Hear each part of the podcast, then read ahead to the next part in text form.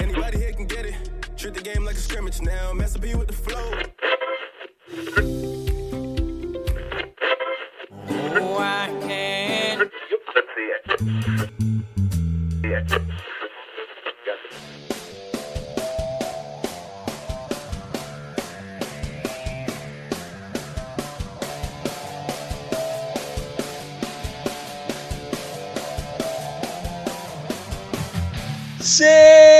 Senhoras e senhores, bem-vindos a mais um podcast Setlist. Eu, como sempre, sou o Vitor Marmiroli e hoje, hoje o senhorzinho que escuta nosso podcast, o famoso tiozão do pavê, vai gostar desse episódio. Antes de mais nada, eu estou com ele, o senhor que edita mais podcast do que joga Valorante, Rivaldo Luiz. Eu mesmo. E aí, pessoal, beleza? Só no valoroso. Hoje vamos falar sobre história. Mas vamos falar sobre história do que exatamente? A gente é um podcast de música que fala, eventualmente, só algumas vezes, sobre metal. Do que, que será que história que a gente vai falar, né, mano? Fico me perguntando. Hum, o que será que a gente vai aprontar hoje, não é mesmo? A gente vai falar da história do heavy metal. Mas não, a gente não vai passar pelos subgêneros agora. A gente vai focar primeiro no heavy metal puro, cru, no início de tudo. Pra você que tá aí na sua casinha se perguntando, meu Deus, mas eles falam tanto nome de metal diferente, o que é cada coisa? Calma. Essa série vai explicar todos os subgêneros, mas primeiro a gente tem que focar no primeiro. Então, vamos pra pauta, né? Vamos lá, vamos lá.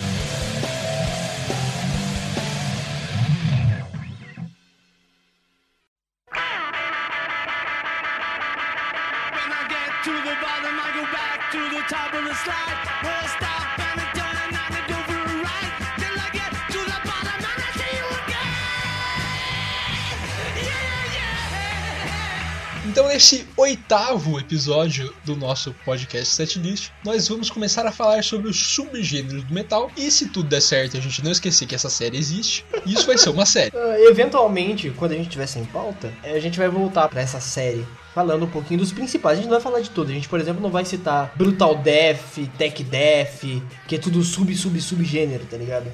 Não, a gente vai falar só dos principais mesmo. Porque se você conhece um pouco do subgênero do metal, sabe que cada dia surge um novo. Então não dá pra falar de tudo ao mesmo tempo, senão a gente vai ficar aqui 27 episódios. Ou mais. Provavelmente mais. Bem mais. E essa série, ela precisa ter um ponto de início. A gente não pode começar falando do grindcore do nada, porque o grindcore é um negócio que surgiu faz pouco tempo. A gente tem que começar do começo, de onde surgiu o heavy metal. E aí a gente vai falar do subgênero que surgiu primeiro, que é o heavy metal, pra surpresa de zero pessoas. É, se a gente vai falar primeiro do heavy metal, a gente tem que começar do início, obviamente. O início começa do meio, não é mesmo? Então a gente vai falar um pouquinho ali da sua influência. Né? O heavy metal ele, nasceu em 1970, de certa forma, com uma banda em específico que a gente já falou um milhão de vezes dela, mas eu quero fazer suspense, então não vou falar agora. Sem spoiler. Mas as grandes influências veio de músicas de rock, que eram bandas, por exemplo, que flertam muito com heavy metal hoje em dia, né? Hoje em dia. Agora não existe mais nenhuma delas. Mas são bandas que flertam muito com, com heavy metal, flertavam no caso, que é Led Zeppelin, The Purple e algumas músicas, por exemplo, de Beatles, Queen. O Queen que falam que tem a primeira música de thrash metal da história. Meu cu. Assim, não dá pro negócio existir, a música de thrash metal existia, do thrash metal existir, né? Não, vamos, combinar. A gente tem que falar primeiro das influências porque nada surge do nada, né? As coisas só não, não brotam, assim. Então, como o rock surgiu do blues, o heavy metal, tecnicamente, e aí a gente bota assim, entre aspas, mas não entre aspas, surgiu do rock também. Não quer dizer que o heavy metal é uma evolução do rock, que ele é melhor do que o rock, assim como não quer dizer que o rock é uma evolução do blues. São coisas diferentes que têm influências. Exato. Então, as bandas ali dos anos 60, finalzinho dos anos 60, como por exemplo, acho que as duas maiores influências, assim, os dois maiores nomes, né, é Rolling Stones e Beatles, eles estavam ficando cada vez mais pesados, cada vez mais rápidos, mas ainda não eram heavy metal, né? Tipo, tinha influência, foram influentes pro gênero, mas essa galera começou a fazer um som mais pesado porque o momento pedia, o momento histórico. Porque no começo dos anos 70 a gente tem todo aquele lance da guerra do Vietnã e o mundo inteiro tá um caos e tinha acabado de entrar em, em Guerra Fria e aí aquele lance todo, né? Tava um caos, ninguém sabia o que ia acontecer direito e o povo começa a se revoltar. E você não começa a se revoltar fazendo musiquinha fofinha, né? Vamos combinar. Até os hips fazem, mas. Né? Mas então daí essa galera veio fazendo um som mais pesado tal, junto com outros nomes também que eu acho que vale a pena citar, por exemplo, Jimi Hendrix, o Steppenwolf, né? Existem várias lendas de onde surgiu o termo heavy metal e um dos do- dessas lendas é de uma música do Steppenwolf, que é a mais famosa, Born to Be Wild, que tem uma parte que ele fala heavy metal thunder. Então, tipo, tem como influência também. Não dá pra não citar essas bandas assim, mas eles não são bandas de heavy metal, mas veio como influência para a primeira banda de heavy metal da história, que é o grande Black Sabbath.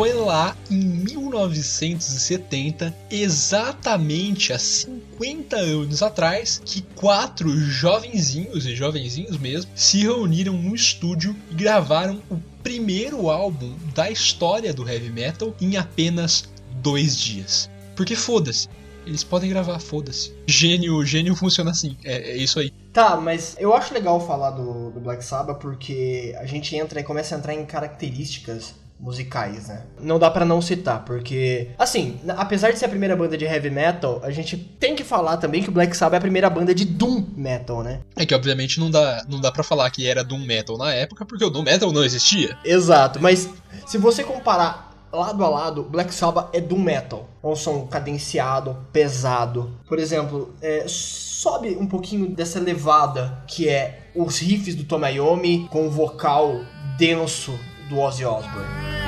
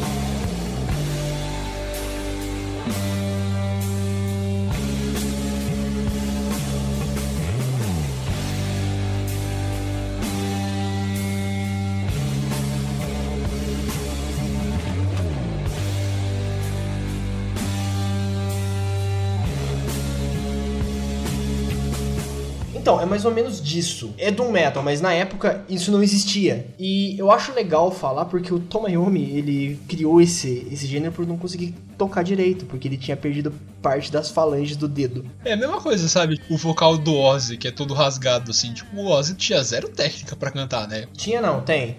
É, ele ainda tem. É, que agora ele tá velho pra caralho também, né? Mas na carreira toda dele, ele teve, tipo, zero técnicas pra cantar. E isso foi o que fundou o heavy metal, sabe? Então, é meio estranho você falar, tipo, ah, é porque o Ozzy não canta bem. Não, ele canta heavy metal. Ele criou, ele pode falar o quanto ele quiser, como que canta.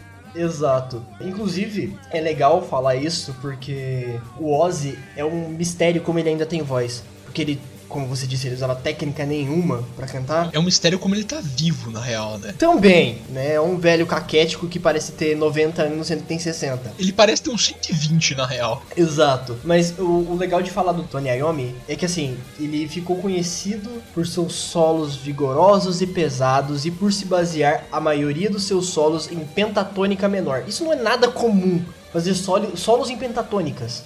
Assim, pra quem sabe, eu não entendo muito de música, mas se isso é uma característica importante dizendo na sua biografia, é algo relevante. Quer dizer que não muita gente fazia isso na época, entendeu? Então se você é músico e sabe que é pentatônica menor e tá tipo, meu Deus do céu, esse negócio é tão simples, desculpa, a gente não sabe. A gente não é músico. a gente é só simpatizante.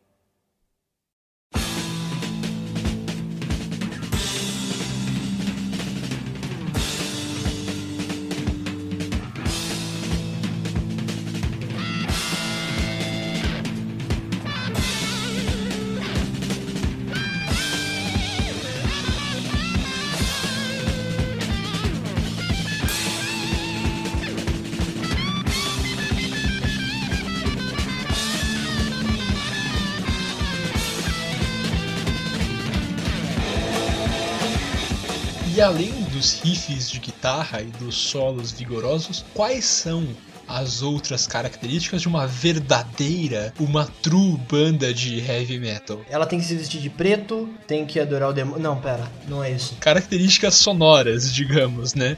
Droga, errei. Primeiro que a banda não é só a guitarra e o vocal, obviamente, como a maioria das bandas. Então a gente tem lá outros dois instrumentos que são importantíssimos, que são o baixo e a bateria. Meus, particularmente, instrumentos favoritos, por motivos óbvios, que são os melhores, simples. Suspeito.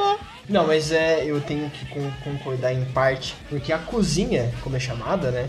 É, se você ouviu esse termo já no heavy metal, no heavy metal não, né? Em todos os gêneros. A cozinha de uma banda é o baixo e a bateria, porque eles fazem a base da música inteira. A bateria faz o tempo, o baixo do ritmo e as guitarras faz das firuleiras dela, porque guitarrista faz isso, né, filho? O guitarrista ele faz a parte rítmica, ele dá o ritmo da música junto com o baixo. A cozinha é o que dá o, o tom, o que vai ditar o ritmo da música, principalmente, né? Depende da banda, é claro, por exemplo, vou extrapolar um pouquinho aqui, adiantar um pouco no tempo, por exemplo, existe técnicas de breakdown, que, que é quebra de tempo, com guitarra, baixo e bateria extremamente ligados e fazendo o mesmo som, mas no heavy metal isso não acontece. No heavy metal é guitarra pesada, afinal é daí que vem o nome, ou da música do Steppenwolf, não sabemos. E a banda inteira toca praticamente a mesma nota.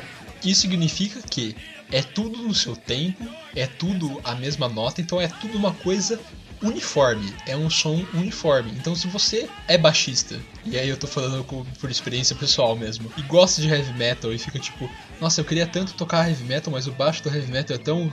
Eh.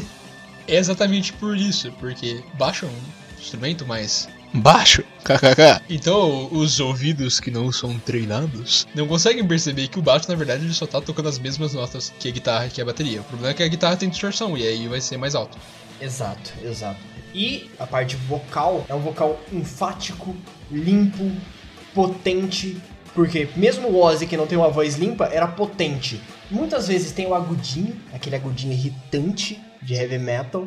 Mas é a característica. O heavy metal, ele tem essa coisa de ser um gênero potente. Mas mesmo o Ozzy, com o seu vocal estranho, continua sendo limpo porque ele não é gritado, ele não é um gutural, ele também não é um escrimo. Ele não chega nem perto disso, ele é bem, é bem linear, sabe? Ele não tem tantos altos e baixos. Tem, como o Rivaldo falou, esse agudinho, às vezes, sei lá, no final do refrão, que vai puxar pro solo de guitarra. Percebe, nas músicas de metal é sempre assim. Tem introdução, primeira estrofe, pré-refrão, refrão. Introdução de novo, só que com uma modificaçãozinha. E aí, segundo estrofe, pré-refrão, refrão, agudinho, solo de guitarra, refrão, só que mais potente, fim da música. É isso. É a estrutura de todas as músicas de heavy metal. É muito parecido, realmente. É, obviamente vai ter exceção, né? Mas eu gosto de generalizar pra irritar o cara que tá ouvindo esse episódio. Não, mas faz sentido, porque afinal é, é um, é um clichê, ele virou um clichê, né? Porque é mais simples fazer, ponto, e também é sonoramente agradável, não dá pra negar. E esse clichê de estrutura da música é bem assim. Ela começa cadenciada e ela segue esse padrão e daí ela sobe, porque é como uma história. Se você pensar em músicas como histórias, elas são assim. Ela tem um começo que vai crescendo lentamente. E aí chega num ponto que cresce de uma vez, que é o ápice da música, que geralmente é esse segundo refrão com o solo da guitarra, e aí depois ela volta ao seu estado normal.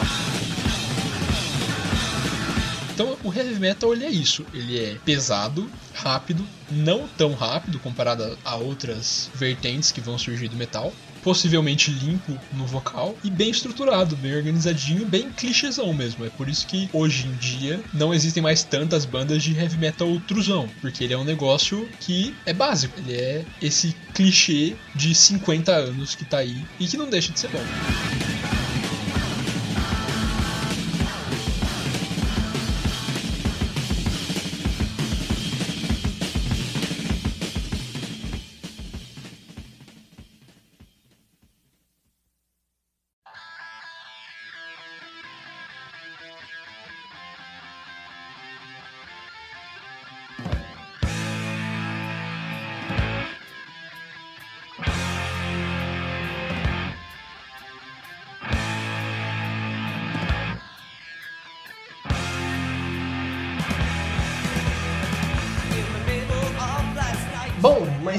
parte histórica, o heavy metal ele foi deixando de lado nos anos 70.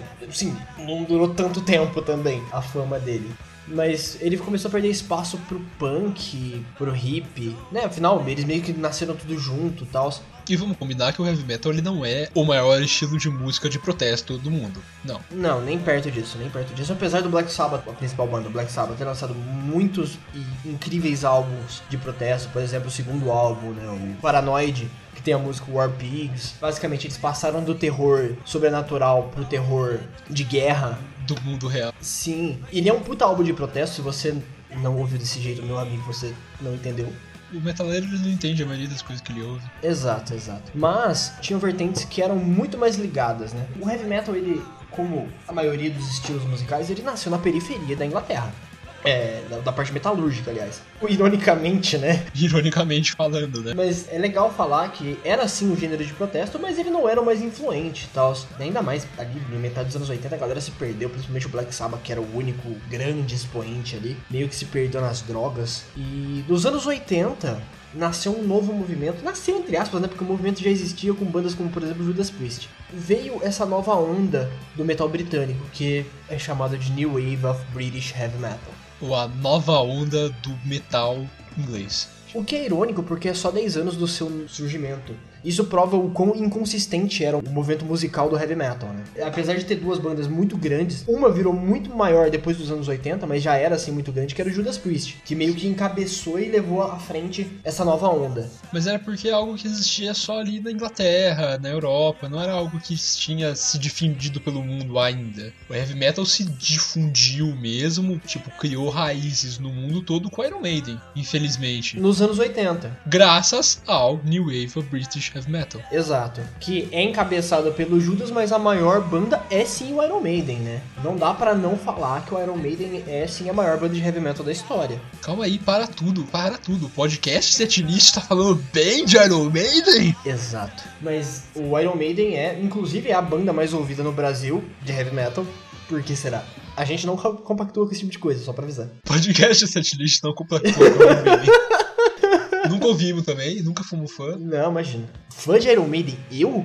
Eu nem tenho o CD dessa porra. Eu nem tenho camiseta de Iron Maiden na vida. Também não tenho a camisa do Iron Maiden. Que isso? Nem sei muitas músicas de cor até hoje. É, exato. Nem me pego cantarolando de vez em quando, umas musiquinhas ou outra. Exato.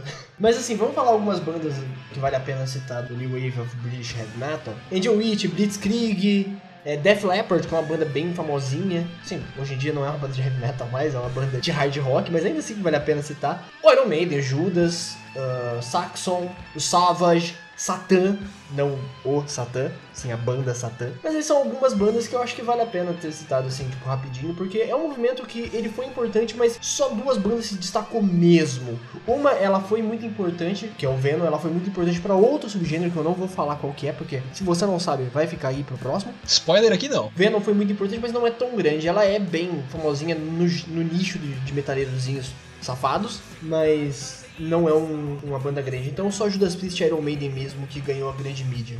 Mas o fato deles terem ganhado a grande mídia trouxe novamente o heavy metal para os holofotes do mundo. E como a gente falou, o Iron Maiden conseguiu fazer essa proeza de disseminar a palavra do metal para o mundo todo. Então, dá para dizer com absoluta certeza que o New Wave of British Heavy Metal internacionalizou o que era o metal naquela época. Concordo, concordo plenamente. E obviamente, se não fosse esse movimento, se não fossem essas bandas, a gente não estaria ouvindo heavy metal hoje em dia, porque foi isso que trouxe de volta a essência do heavy metal, digamos assim, pro mundo.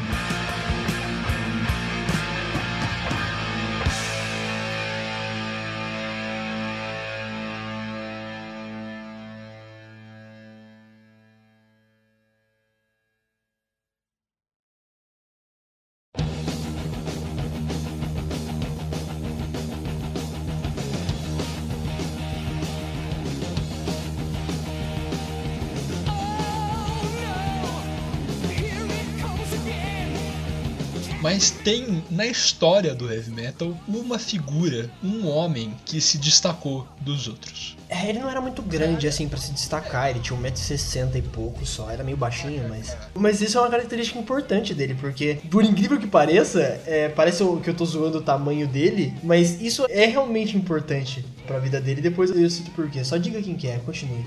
O senhor vocalista de inúmeras bandas da história do heavy metal, que é Ronnie James Dio. E por que que o Dio é tão importante, além dele ter feito história, gravando música e cantando bem, bem assim, no sentido heavy metal da coisa? Mentira, o Dio cantava bem mesmo, não era Ozzy. É, então, o Jill, por que, que eu falei que ele era impactante o tamanho dele? Chega um carinha de 1,60m em cima do palco e fala, Ih, eu vou dar nada. Aí ele solta esse vozeirão que ele tinha. Infelizmente a gente diz que ele tinha porque ele morreu em 2010, já faz 10 anos. Que era potente para um caralho.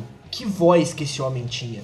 E, e ele é importante. Tem uma historinha importante, como tudo tem historinha nesse episódio. Nada surge do nada. Aham. Ele tocou na principal banda de heavy metal da história, no Black Sabbath. Nos anos 80, quando o gênero começou a se difundir de novo. E ele substituiu o Ozzy. O Ozzy foi enveredar ali pra carreira solo, e a carreira solo do Ozzy é meio complicada, porque ela não é heavy metal, ela é meio hard rock. Mas ele substituiu o Ozzy, e o Ozzy tinha um símbolo no palco, que era fazer o sinal do paz e amor. Porque, como eu disse, apesar de ser um som pesado, eles eram bem hippie. Não, o Ozzy tem cara de hippie até hoje, né, mano? Aquele óculos redondo roxo, aquele cabelo lisinho assim, separado no meio, velho. Aquilo é hippie até hoje. Sim, exato. Ele era bem ripão, ripão, e ele fazia o paz e amor pro público, sabe? Ele faz até hoje. Mas no momento rival do babaca, eu fui no show do Black Sabbath e ele fez. E ele ficava pro público, ainda. Meio caquético, meio torto. A mão tremendo. É, os dedinhos quase não levantava, ele batia a palminha assim, era até fofinho, era um velhinho fofo. Isso é um símbolo do Ozzy, até hoje. E o Dio falou, caralho,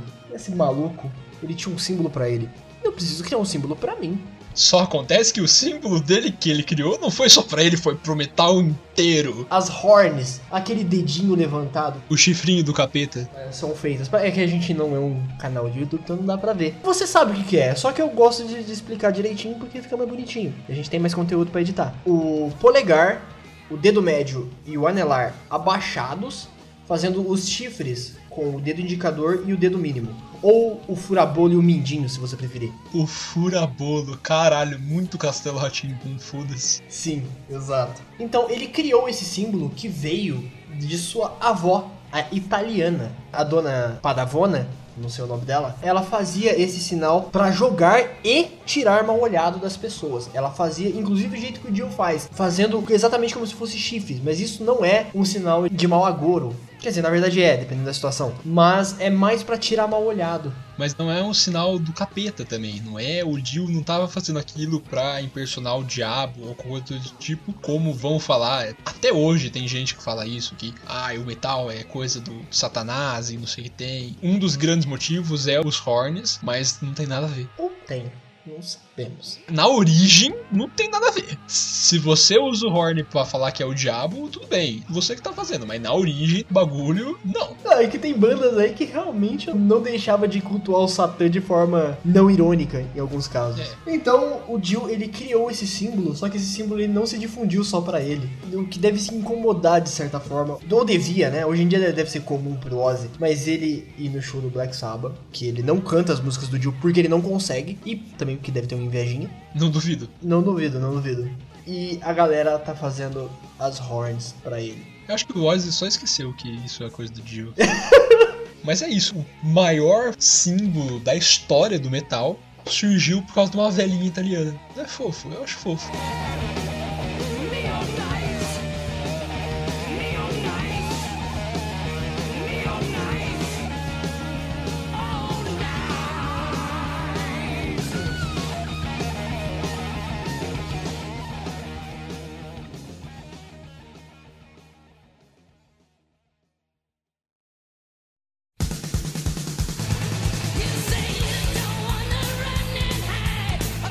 Chegamos à nossa segunda parte, a nossa segunda metade desse podcast, que é a nossa lista. Você que acabou de cair de paraquedas nesse podcast e tá se perguntando por que, que o podcast chama set list, por que, que set tá com um número e não escrito por extenso direito? Será que eles acharam que set list escrevia assim? Não. Por algum momento da minha vida, talvez, mas eu não lembro. Quando tiver, sei lá, 12 anos, quem sabe? Mas o nome é set list porque neste momento, nesta segunda metade, nós vamos apresentar uma lista de sete. Insira aqui. Nesse caso, vão ser sete bandas. Mas pode ser sete músicas, sete álbuns, sete artistas, sete vocalistas. Sete vocalistas filha da puta que você tem que meter o soco.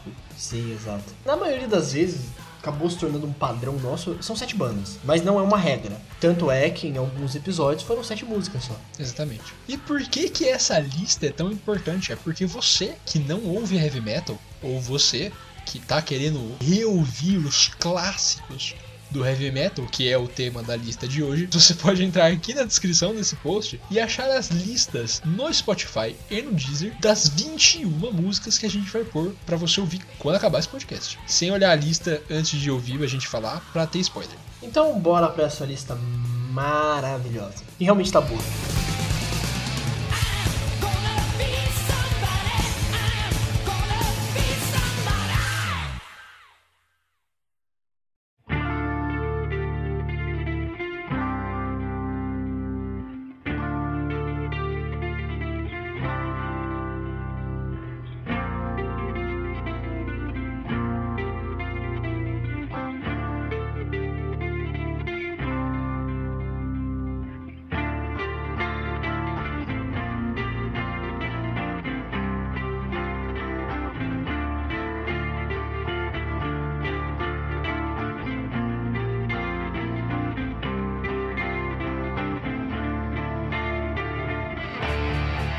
A nossa primeira banda, a banda que abre essa lista, não poderia ser outra. Na verdade, poderia, eu gostaria que fosse outra, mas eu não tenho, não tenho o que fazer. Hoje a gente vai precisar falar bem de Iron Maiden.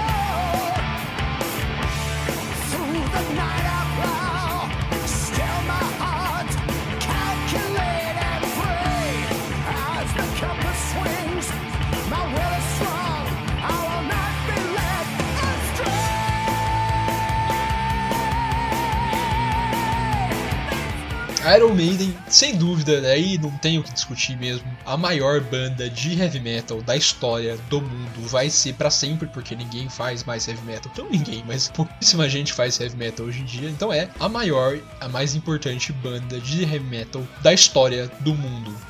Só, só isso, só. See the of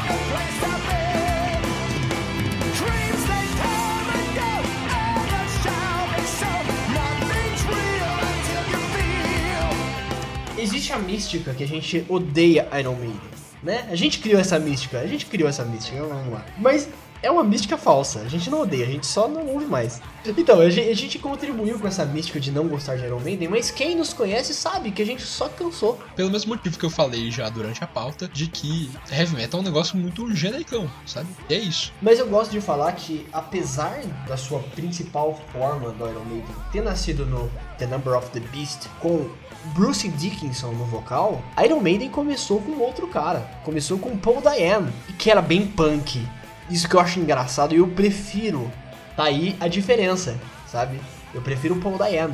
Polêmica! Não, não é assim, não é polêmica. Não, na verdade é assim. Não, seria mais polêmica se eu preferisse o Blaze Bailey. Aí seria polêmica pra caralho. Blaze Bailey tem um álbum bom, tá? Só pra avisar. O álbum do Blaze Bailey, o The X Factor, realmente é bom.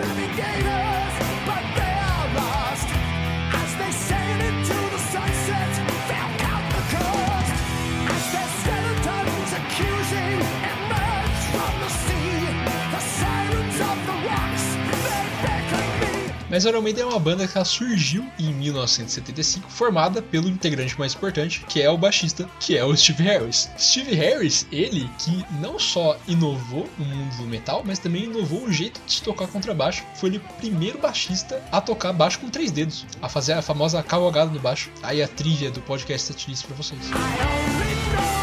I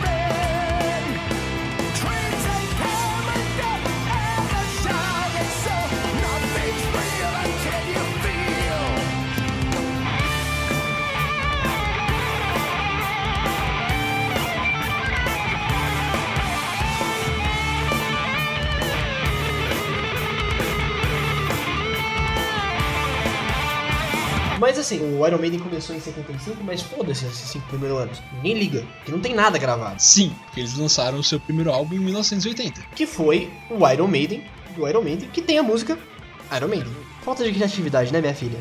Mas, em 1980 e lançaram os dois melhores álbuns da banda, que é o Iron Maiden e o The Killers. Só que o seu vocalista ele era meio porra louca. Então chutaram o maluco e contrataram um cara que é um pouquinho mais talentoso. Só um pouquinho. Só um pouquinho, é só um dos vocalistas mais conhecidos. Na verdade, acho que é o vocalista mais conhecido da história do metal. Pergunta pra sua mãe quem que é Bruce Dixon, talvez ela saiba. Talvez ela saiba. Mas aí, com o Bruce Dickinson, ele meio que levou o patamar da banda, né? O Iron Maiden é o Iron Maiden muito por causa dele, não dá pra negar. É, o cara é piloto de avião, além de ser vocalista, né, mano? Não dá pra falar que o Bruce Dixon é, não é foda, ele é foda. Assim, convenhamos que ser piloto de avião pra um músico é bem foda-se. É, mas. É, mas ainda é legal pra caralho. Tanto porque eles têm um avião e quem dirige é o cara, sabe? Exato, exato. A Iron Maiden lançou ao longo desses 40 anos 16 álbuns, sendo que o último deles foi em 2015, que é o The Book of Souls. A Iron Maiden já falou que ia acabar umas 50 vezes, assim, no meu período de vida, sabe? Já falou que ia acabar, e aí de repente esse ano o Bruce Dickinson falou que eles só vão acabar quando não tiver mais pra tocar, então pelo menos por mais uns 10 anos a gente já ia ter Iron Maiden por aí.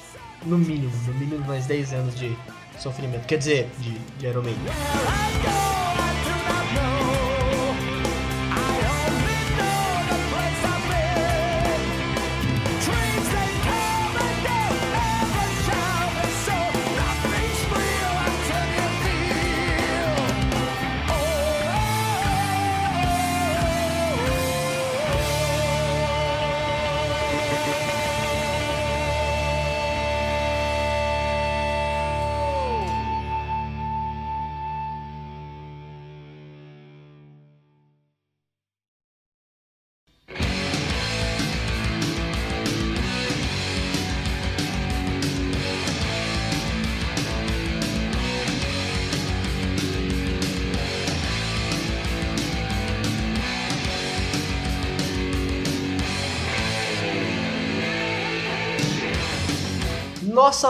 Próxima banda é uma banda alemã, que pra mim é só o país do heavy metal, do metal em geral.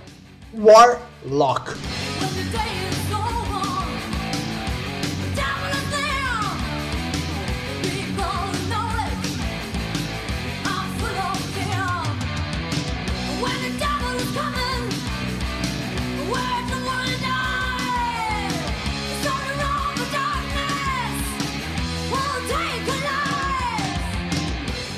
Warlock é uma banda, como eu já disse, alemã, que começou em 82 e acabou em 89. É uma banda assim que não teve seu período muito fértil. Mas ela tá aqui não só por ser uma banda de heavy metal muito boa, que realmente é, mas por ter tido a rainha do heavy metal, Doro Pesch, como vocalista nos seus períodos de atividade.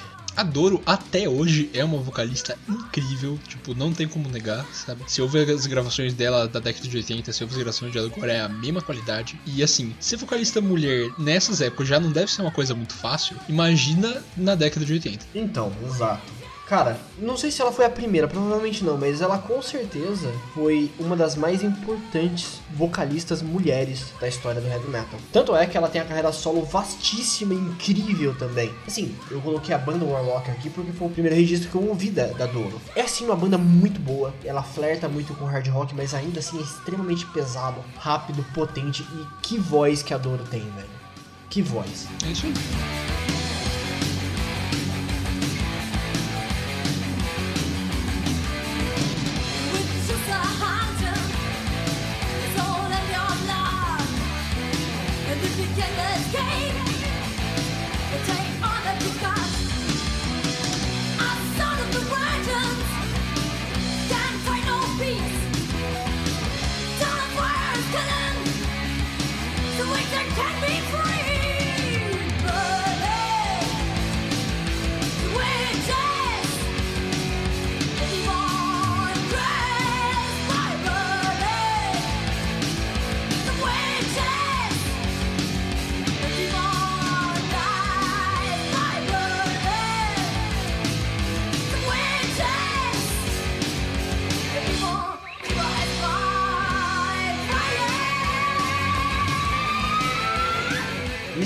Período de atividade, Warlock teve só quatro álbuns lançados: Burning the Witch, Hellbound, True as Steel e Truth and Agony. E depois saiu uma coletânea também com as melhores músicas tanto do, do Warlock quanto da Doro até aquele presente momento. Então, assim, porra, sem mais palavras pra Doro e pro Warlock. Tem uma música mó boa no Secret Garden. Só isso mesmo.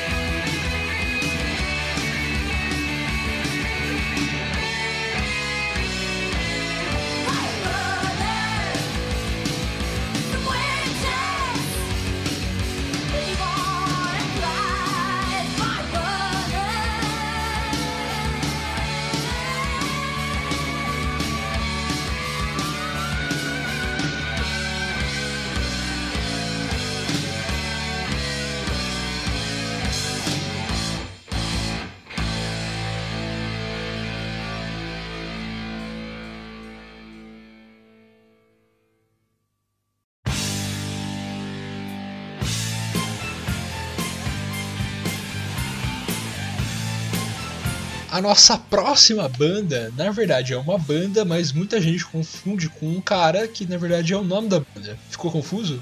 É porque isso que é Dio.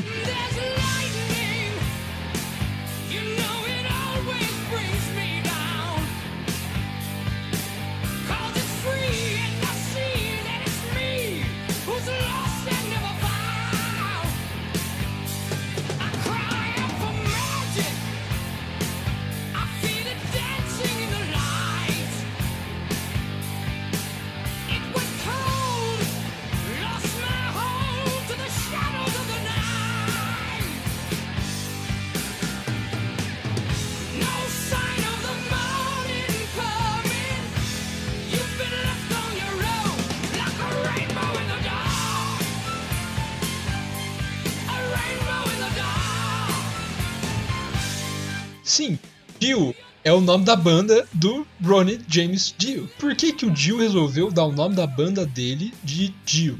só? Não sei, ninguém sabe. É porque a carreira solo é que nem o Bruce Dixon, tem a banda por trás. É porque o Dio ele é chamado de Dio, não de Ron James Dio. É uma banda que também é mais ou menos a carreira solo do Dio, que foi formada em 82, logo depois do Dio ter saído do Black Sabbath. O Dio fez sucesso no Black Sabbath, e aí ele ficou tipo, vou fazer outra banda, foda-se. E aí ele chamou o baterista Vinny Appice, que era do Black Sabbath também, o guitarrista Vivian Campbell, que foi do Def Leppard, que a gente já falou aqui, e o baixista Jimmy Byon, que também tocou com ele no Rainbow. Obviamente, falar das bandas aqui é mais ou menos falar do que foram as outras bandas, porque heavy metal é um negócio meio genericão. Mas Dio, a banda, tem clássicos do heavy metal. E acho que a grande vantagem de você começar com gente que já sabe tocar, gente que já sabe o que é o mundo do heavy metal e que é a magia do heavy metal, de certa forma, é que você não começa por baixo e vai crescendo. Não, todo mundo já conhece você e você vai começar por cima. Você vai começar com Holy Diver. É, nesse negócio de ser mágico, o Dio quase leva ao pé da letra, porque ele é o cara que difundiu as temáticas fantasiosas de high fantasy na música, o que foi influenciar um outro subgênero lá na frente, na verdade ali naquela mesma década, dos 80, o power metal. É só isso que eu tenho pra dizer por enquanto sobre esse detalhe, mas o lado mágico que você citou do Dio é quase ao pé da letra. É, pra provar isso, a gente já sabe que no começo já da banda, o Dio colocava umas estátuas de dragão no meio do palco, sabe? então, A banda durou até 2010, né? Quando o Dio morreu, hip. A banda tocou com 10 lançamentos nesse período. O primeiro sendo Holy Diver, em 83. E o último sendo Masters of the Moon, em 2004. saudades Dio. Sobe aí essa maravilha que é Ronnie James Dio.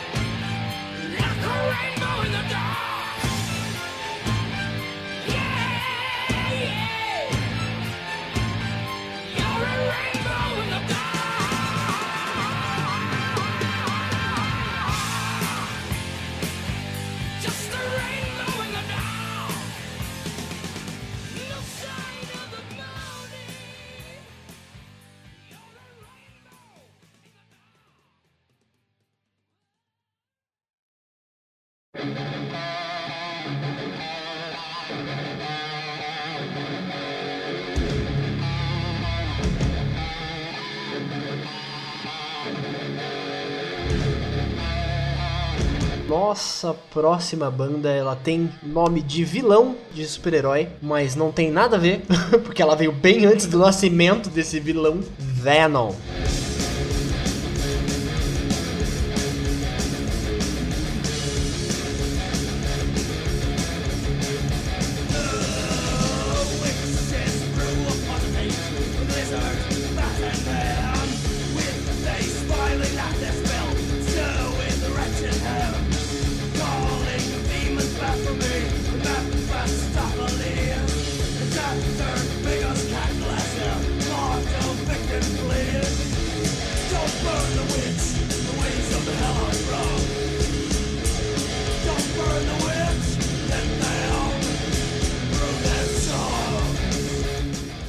Venom é um caso engraçado, porque eu acho que é a banda mais pesada dessa lista e do próprio gênero heavy metal cru, aquele heavy metal puro. Tanto é que o Venom, ele foi, como eu já disse quando a gente tava falando do, do subgênero em si, foi precursora junto com Motorhead e, e outras bandas do thrash metal, por ser muito rápido. É uma banda extremamente rápida. E ironicamente, ela influenciou de certa forma o black metal, porque tem um álbum chamado Black Metal.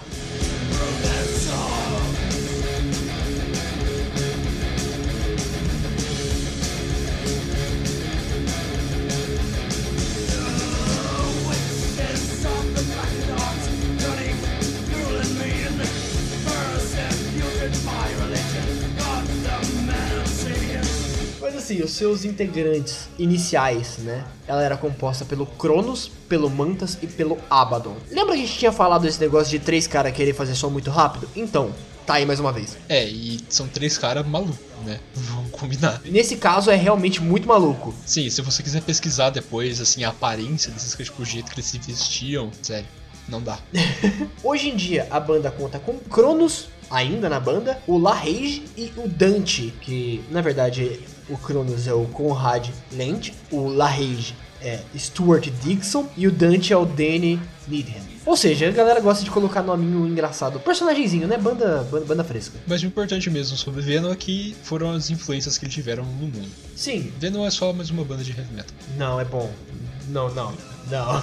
para, para, para. Venom é legal. Venom é legal. Mas, cara, Venom é meio complicado falar realmente, porque teve várias fases, teve hiatos de 93 a 95, de 87 a 89, de 2003 a 2006. Mas, nesse período de atividade, que ela tá em atividade até hoje, né? Ela voltou em atividade em 2000 e pouco e não parou. Teve 15 álbuns lançados e sua porradaria frenética sendo o que mais destoa dessa gama de bandas de heavy metal que a gente tem aqui, apesar de ainda ser heavy metal. Então sobe Venom.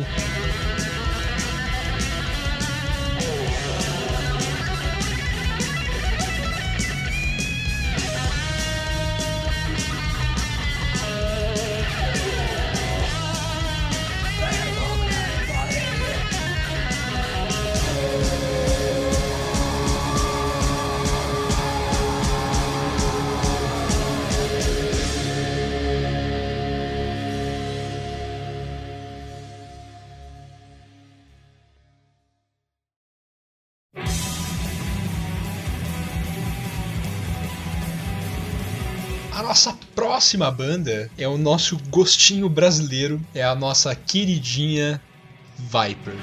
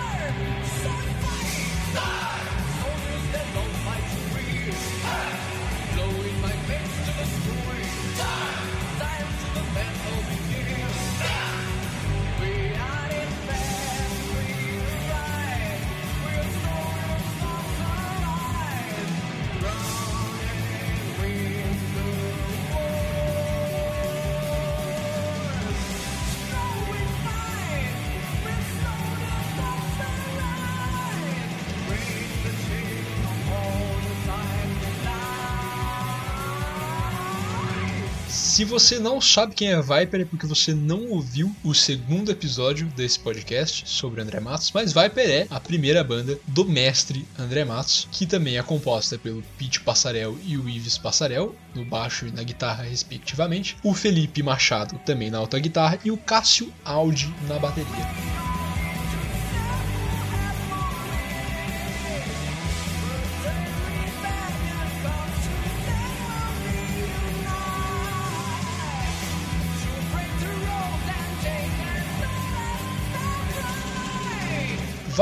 É aquele tipo de banda que todo mundo parou de prestar atenção quando André Matos saiu. Não todo mundo, mas grande parte. Então, para muita gente, tem dois álbuns só, que é o Soldiers of Sunrise e o Theater of Fate. Mas na verdade, Viper tá aí até hoje. Inclusive, eles voltaram em 2015 com a turnê do To Live Again. Esse negócio de parar de ouvir, parar de prestar atenção quando o André saiu da banda é um erro tremendo, porque a banda, assim, é claro, o André, saudoso, gênio, maestro, foi sim nosso maior vocalista técnico, mas também o Viper, depois da saída do André, ele ganhou uma cara única, uma cara nova, uma cara do Viper. O Viper não é Theater of Fate e Soldiers of Sunrise. É a minha fase favorita, não vou negar, mas é porque eu gosto muito do André Matos. Mas a banda ela ganhou uma cara única depois disso, e que é muito boa.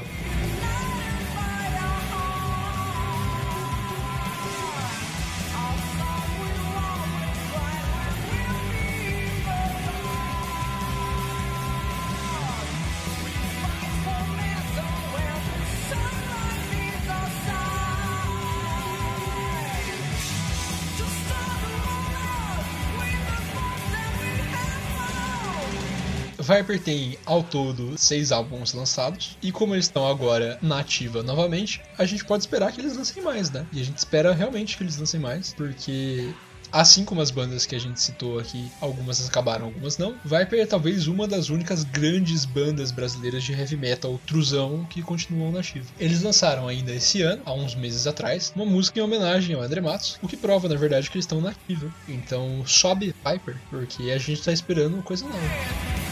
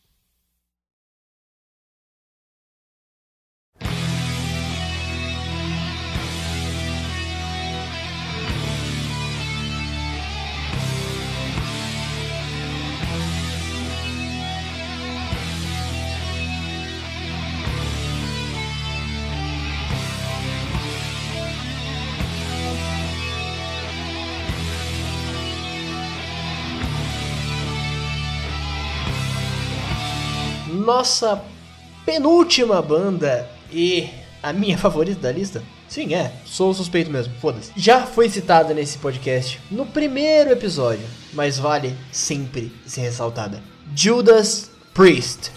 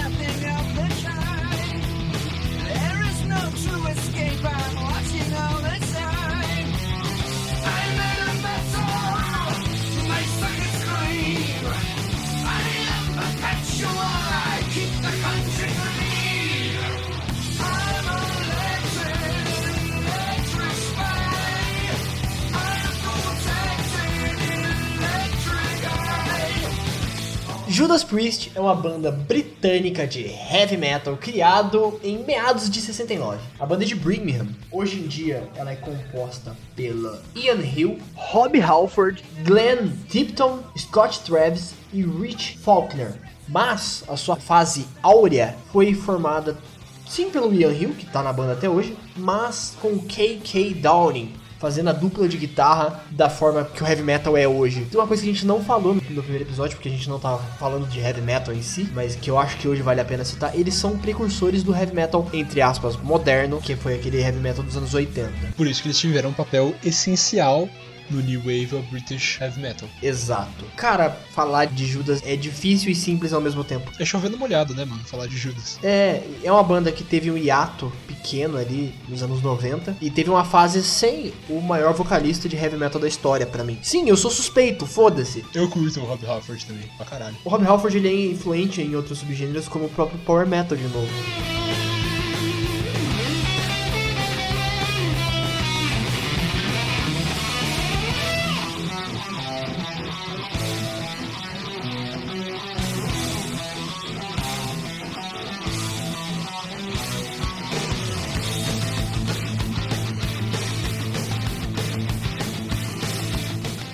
Judas lançou em sua carreira 18 fucking álbuns. Pouco, pô, acho pouco. Eu quero mais, quero mais, quero mais agora. É, o último foi em 2018, o Firepower, que é um álbum realmente muito bom. Lembrando que até o hiato deles na época de 90, eles lançavam álbum assim a cada dois anos, mais ou menos. É, 74, 76, 77, 78, 78, 80, 81, 82, 84, 86, 88, 90. Caralho! Os caras produz. Sim, exato. É, é álbum pra caralho e é pedrada atrás de pedrada. Tem uns álbuns mais fracos, o que é normal, mas o British Steel foi o que falou, ok, a gente veio com o pé na porta ali nos anos 80, mostrando o que é o heavy metal moderno.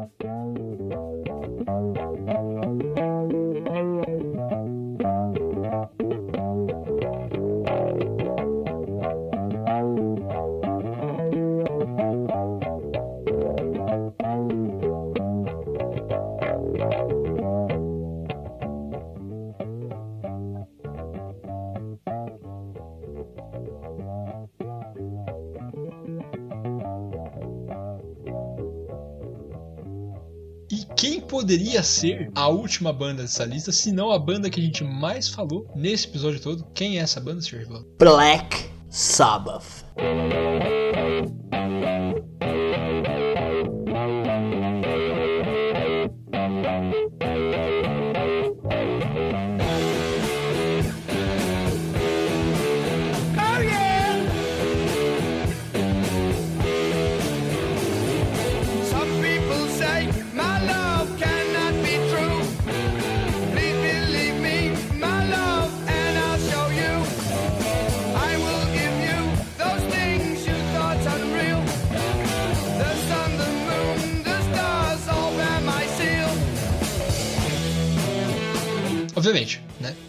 Tem muito o que a gente falar, porque a gente já falou pra caralho do Black Sabbath aqui. Então o que resta agora é você ir ouvir, basicamente. Pra não ficar o negócio, tipo, minúsculo, né? Vamos, vamos lá, a gente tem que falar um pouquinho. Black Sabbath, como dito, foi no começo dos anos 70, como você já, já sabe. Mas eu quero falar um pouquinho da sua fase com o Jill, porque a gente não falou. É, apesar de ter sido curtinha, é uma ótima fase. É a melhor fase.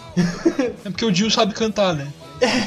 Exato. Assim, é porque o, o Dio, ele tinha o peso de substituir o principal nome do heavy metal na época, que era o Ozzy Osbourne, e ele conseguiu fazer com garbo e elegância. Os dois álbuns que ele tem ali nos anos 80, que é o Heaven and Hell, que pra mim é só o melhor álbum da, da banda, e o Mob Rules, são álbuns assim fenomenais. E o legal, legal não, isso aí é meio triste na real, que ele renega alguns de seus vocalistas, o que é bem triste. Um dia eu quero fazer um especial, isso aqui é um pedido e uma promessa talvez, fazer um especial sobre o Black Sabbath. Porque o Black Sabbath teve uma fase com o vocalista que foi extremamente renegado, que é o Tony Martin. Cara, ninguém sabe quem é o Tony Martin. Ele fez, eu acho, muito álbum com a banda, sabe? E a galera esquece dessa fase, a galera renega, renega demais o Tony Martin. E é uma fase boa, tá? Só pra Assim, A galera renega, mas é uma fase boa. Não deixe de lado as fases de banda que você não gosta, amiguinho. Elas também fazem parte da história. E isso vale pras bandas também. Porque o próprio Black Sabbath renega essa parte do Tony.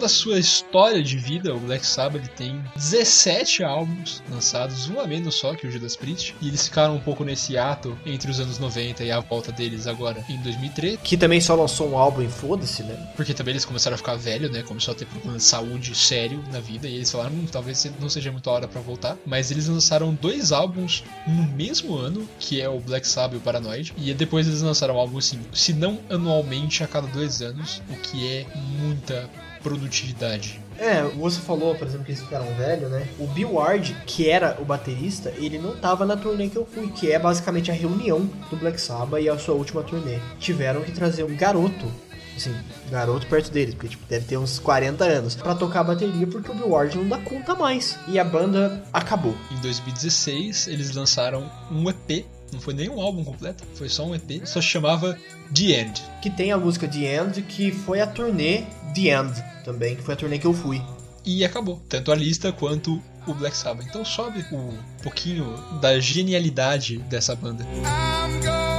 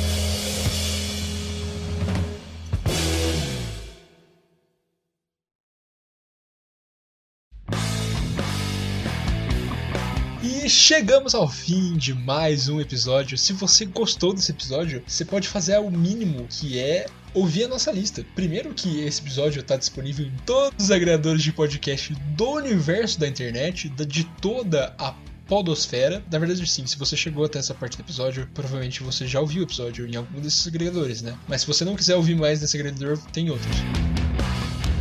Lembrando sempre também que faça a sua parte e ouça a lista que a gente deixou pra vocês nesse episódio. É a única coisa que a gente tem um mínimo de esforço pra fazer, fora editar o podcast, obviamente, né? E escrever a pauta. Ou seja, não é só a única coisa. Então ouça, porque esse podcast existe pra gente difundir a palavra da música. A sua parte, que não é obrigatória, mas a gente ia ficar muito feliz se você fizesse também, é compartilhar com os amigos, é seguir a gente nas redes sociais, que na verdade é só no Instagram, arroba podcast setlist, onde a gente tenta semanalmente postar reviews de álbuns. Quer falar alguma coisa? Né, porque você tomou a frente aí e foi falando, virou um, o host mesmo. É, meu, meu papel. Ó, o que eu tenho pra dizer de fato é ouçam, espalhem a palavra, agradecer por ter ouvido até aqui. É, se você gostou, virá mais episódios dessa série, né? Não sabemos quando, mas vai vir. E é isso, continuem aí com a gente. Então, até daqui a 15 dias ou duas semanas, contagem de tempo que você preferir, o tempo agora só é uma ilusão. Tempo é relativo. Até a próxima, um abraço e ouçam essa lista maravilhosa. Tchau, pessoal.